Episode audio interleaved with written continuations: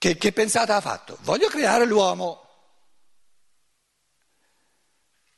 E vuole dargli quattro realtà fondamentali, la percezione, la rappresentazione, il sentimento e il pensare. Che faccio? Come faccio?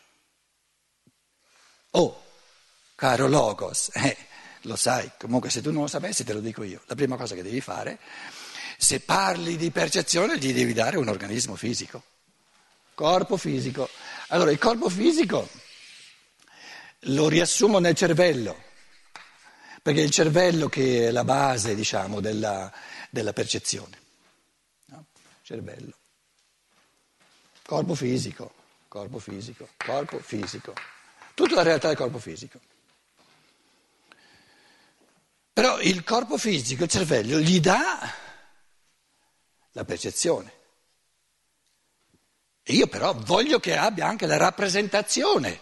È facilissimo, no? Dargli, nel concetto di uomo basta che ci metto, eh, io ho già creato, ho già creato, perché l'uomo è stato creato al sesto giorno, capito? E l'uomo, prima sono stati creati le, pietre, le piante, eh, gli animali, eccetera. E, e, siccome l'uomo è la, stata la sfacchinata più grossa, perché lì dell'uomo bisogna mettere insieme tutto quanto, le forme e le metamorfosi e i sentimenti e il pensare, eh, si era talmente sfacchinato che al settimo giorno ha dovuto riposarsi, sabato, il riposo. Quindi lui lo sa, dice, però avendo già creato le pietre e le piante, dice, per, per renderlo capace di rappresentazione, per dargli l'esperienza della percezione gli do il corpo fisico, per dargli l'esperienza della rappresentazione gli do il corpo eterico, qua gli metto attorno, ma l'etericità ce l'ho già appiccicata alle piante, non è che devo, devo, devo come dire, ce, ce l'ho già l'etericità, gliela devo appiccicare, perché un corpo fisico senza l'eterico è capace magari di percezione, ma non di rappresentazione. Sto semplificando le cose, eh? in scienza dello spirito diventano molto più complesse. Comunque prendiamo queste riflessioni come ponti, proprio ponti importantissimi tra la scienza naturale che abbiamo e la scienza spirituale, creati questi ponti dalla filosofia della libertà, tra l'altro. No? Allora, in questo elemento del corpo eterico, sorgono le rappresentazioni. Le rappresentazioni sono fenomeni, sono innervature, sono come dire, immagini eteriche. Difficile dirlo perché la nostra scienza naturale non conosce questi fenomeni. La rappresentazione viene apportata a coscienza nel corpo astrale, ma come fenomeno di origine viene percepita nel corpo eterico, perché lì è, e viene portata a coscienza nel corpo astrale. Quindi le cose sono complesse. Allora, per dargli l'esperienza della rappresentazione, devo dargli l'eterico. Adesso non basta però, voglio che lui si accorga della rappresentazione e che in base alla rappresentazione ha visto un maschietto, ha visto una fanciulla bellissima, percezione. Però percezione senza rappresentazione, eh, vado via e non mi resta nulla, eh, peccato. No, mi porto la rappresentazione. Però una rappresentazione che non viene portata a coscienza non c'è. Eh. Vuoi che si accorga della rappresentazione, quando dorme non se ne accorge, gli devi dare l'astrale. L'astrale ve lo metto, aspetta, un giallo astralità, perché soltanto nell'astralità sorge coscienza. Nell'astralità sorge coscienza, questa è l'astralità. Quindi la coscienza, coscienza è anima, quindi astralità, sostanza astrale, è una realtà, cari signori e signore, astralità, fa sorgere coscienza. Astralità, coscienza e anima sono sinonimi per noi scienziati dello spirito in erba. a livelli più complessi mh, mm, si distingue astralità, astralità e coscienza potenziale, eccetera, eccetera, eccetera. Comunque per noi astralità, coscienza e anima è la stessa cosa. E lì ho la consapevolezza, non soltanto ho una rappresentazione della fanciulla bellissima, ma lo so di averla e me la godo. Il godimento è nell'anima. Mi piace. Che, che, che, che, è un sentimento. Non è nell'eterico, è nell'animo. Anima, animo. Il linguaggio italiano è ricchissimo in questo campo, più ricco del tedesco. L'animo, che differenza c'è tra l'anima e l'animo?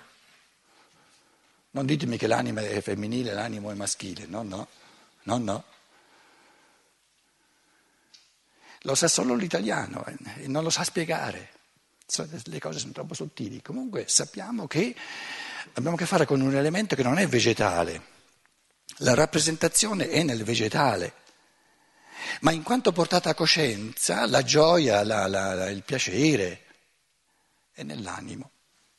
Sentimento, sentimento.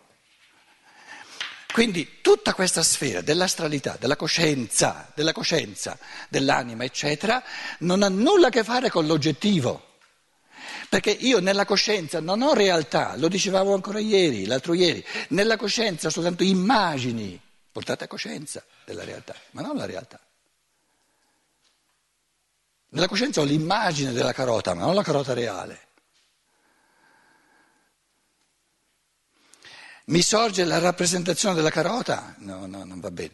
De, degli spaghetti, no? E se, se, ho fame, cosa sento nell'anima? Fame, appetito. Appetito è un'esperienza animica. Fame. Basta per avere l'uomo? Basta per il concetto di uomo? No, dice, no, se lo faccio, se lo faccio col fisico, con l'eterico e con l'astrale, eh, ripeto l'animale, ma l'ho già fatto ieri al quinto giorno, santa pace. E perché non mi bastava l'animale? Perché ha soltanto corpo fisico, percezioni, ma neanche, perché non vanno fino al quarto livello. Poi rappresentazioni, no? ha l'anima, il sentimento animale è l'essere dell'anima perché non mi sono fermato lì? Perché ho detto facciamo l'uomo a nostra immagine e somiglianza. E gli, e gli animali eh, non sono a immagine e somiglianza sua perché gli manca la cosa più importante, è lo spirito che pensa, che crea.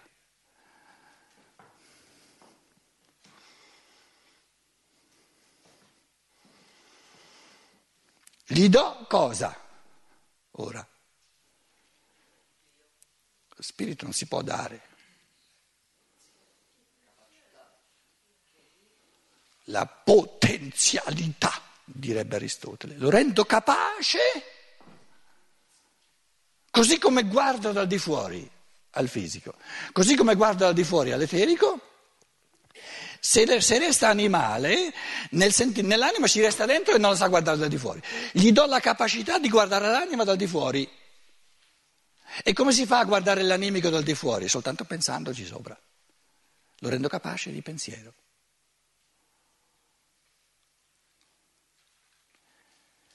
Quindi il pensare è la capacità potenziale di diventare oggettivi in campo di animico.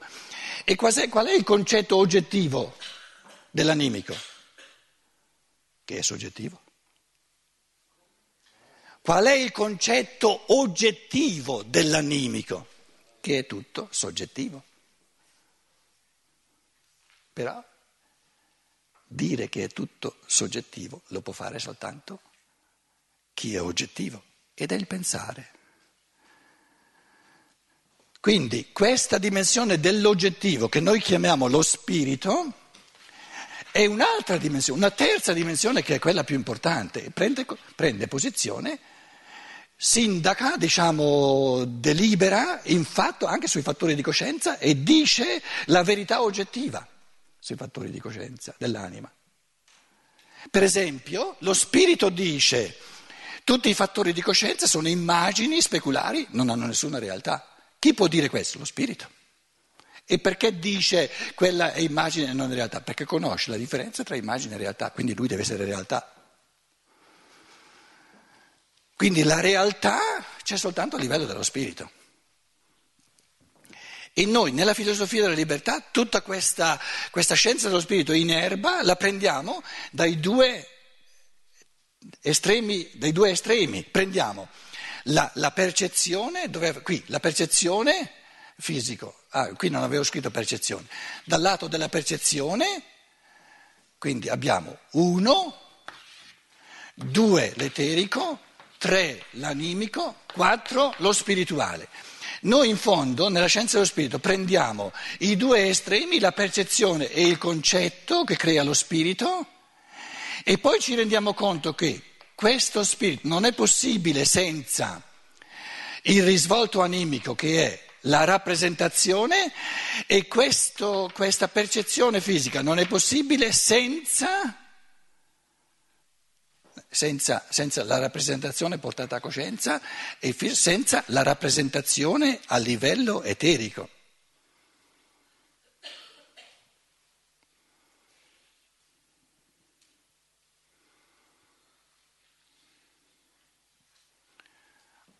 Ponte tra un ponte fisiologico tra la percezione, la percezione del rosso, di una superficie rossa, e la rappresentazione, che io vi dicevo è nel corpo eterico e viene portata a coscienza nell'anima, nel corpo astrale, sono gli studi, il ponte, che faceva Goethe, ne era innamorato, sui controcolori. Tantissime volte lui guardava il rosso, poi chiudeva gli occhi e si vede il, il colore opposto. Questo colore opposto in che elemento è?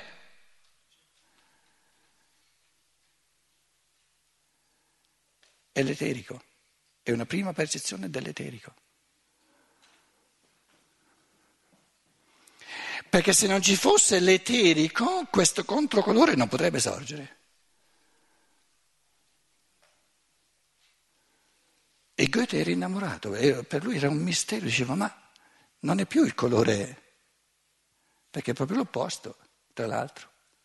Come si trasforma un colore nel suo opposto che lo percepisco, passando dal fisico, dall'elemento diciamo, di materia, dall'elemento carnale, Fleisch, la carne, il, verbo si è fatto carne, dall'elemento della carne all'eterico. L'eterico è il vitale in quanto fuori dalla carne, altrimenti è un vitale operante dentro la carne, dentro il muscolo, dentro il nervo.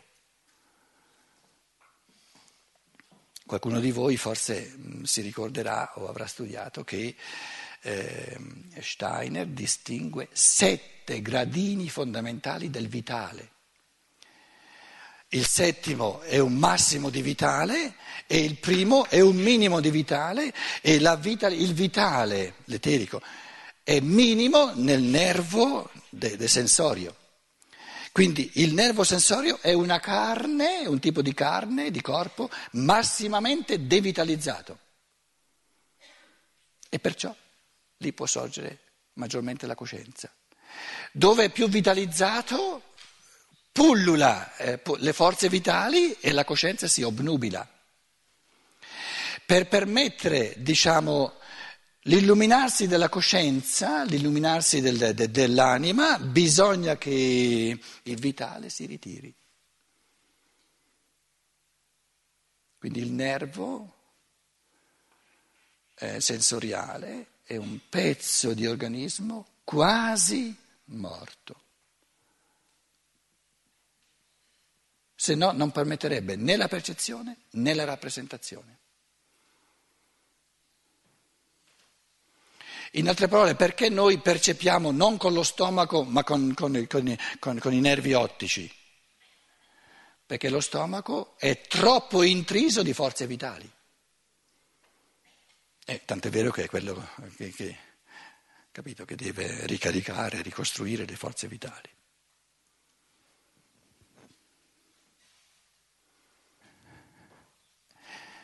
Qual è il rapporto che c'è fra rappresentazione e sentimento? La rappresentazione della, della bella fanciulla e del sentimento di, di piacere. Che rapporto c'è? È il rapporto che ha pensato colui che ha creato pensando l'uomo. Questo rapporto non, può, non è una cosa che si può percepire, la si può solo pensare.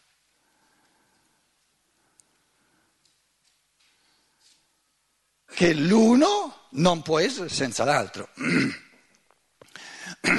Ma che l'uno non può essere senza l'altro non è una percezione, è un pensiero, è un concetto. Quindi qui abbiamo il concetto complessivo di uomo. L'uomo, ecco l'uomo. I quattro livelli della creazione, la forma, corpo fisico, la metamorfosi del vivente, del vegetale, del, vitale il, l'elemento di anima, di sentimento interiore, personale, eccetera, dell'animale e l'elemento, il quarto, no, dello spirito che crea, messi tutti insieme, il concetto di uomo. Non è il concetto di angelo perché l'angelo non ha il fisico, la parte fisica, non ce l'ha. Quindi il concetto di angelo è un tutt'altro concetto. Quando il Logos ha concepito l'angelo ha fatto una tutt'altra pensata. Però vi ho detto, prima di tutto qui c'è naturalmente una, uno spazializzare di qualcosa che non è spazializzabile, no? e vi ho detto che questa specie di ponte tra filosofia della libertà, perché in filosofia della libertà parliamo di percezioni, parliamo di rappresentazioni, parliamo di sentimenti e parliamo di pensieri, di concetti, eccetera, eccetera, questa specie di ponte è una semplificazione enorme, però può servire, può servire perlomeno a mettere la pulce nell'orecchio e dire un momento, un momento, questa scienza dello spirito non è campata per aria.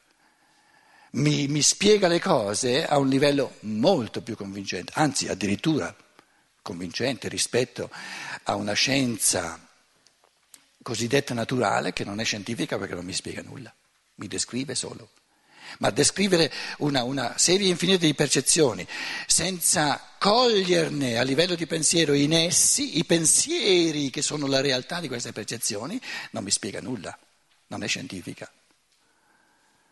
Così come non, è, non sarebbe scientifica una scienza spirituale che non, dire, che non, vuole essere controllata dal lato della percezione. Allo scienziato spirituale, all'antroposofo se volete, no?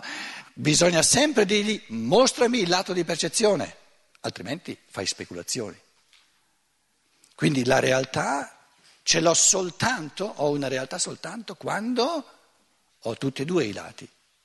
Ho un elemento di percezione e lo devo indicare. Anche il pensare, lo dicevamo, se vuole essere una realtà deve essere percepibile, altrimenti non è una realtà per l'uomo. Quindi una realtà, per essere realtà, la realtà di Dio, se vuole essere una realtà, deve avere un lato di percezione e un lato di concetto. E, e il dato di percezione del Dio tradizionale sono le rappresentazioni nell'animo. Quindi il Dio tradizionale, nella maggior parte dei casi, è un contenuto animico. Benissimo. Padroni?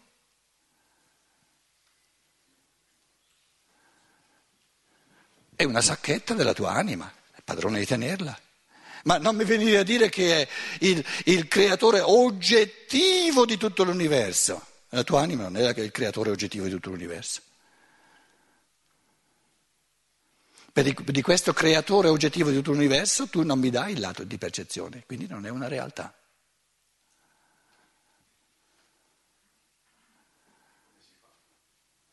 Pensare è il creatore oggettivo di tutto l'universo, perché io nel pensare ti dimostro che creo tutto l'universo. Quindi se c'è un Dio che crea tutto l'universo deve essere il Dio pensare. E come chiamano i greci il Dio pensare? Ti mettono proprio la parola il Dio pensare, il logos, e ti dicono un altro Dio non c'è. perché un Dio che, non crea pensando non è un Dio, un povero diavolo.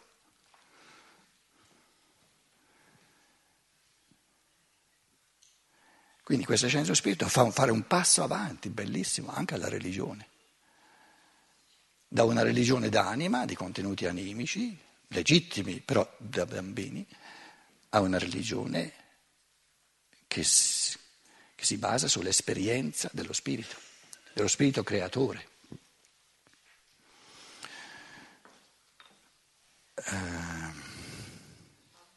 Una pausa. Poi leggiamo fino alla fine il quinto capitolo e un po' di tempo a voi per, visto che questa mattina vi ho tenuti zitti, vediamo se ci sono delle domande.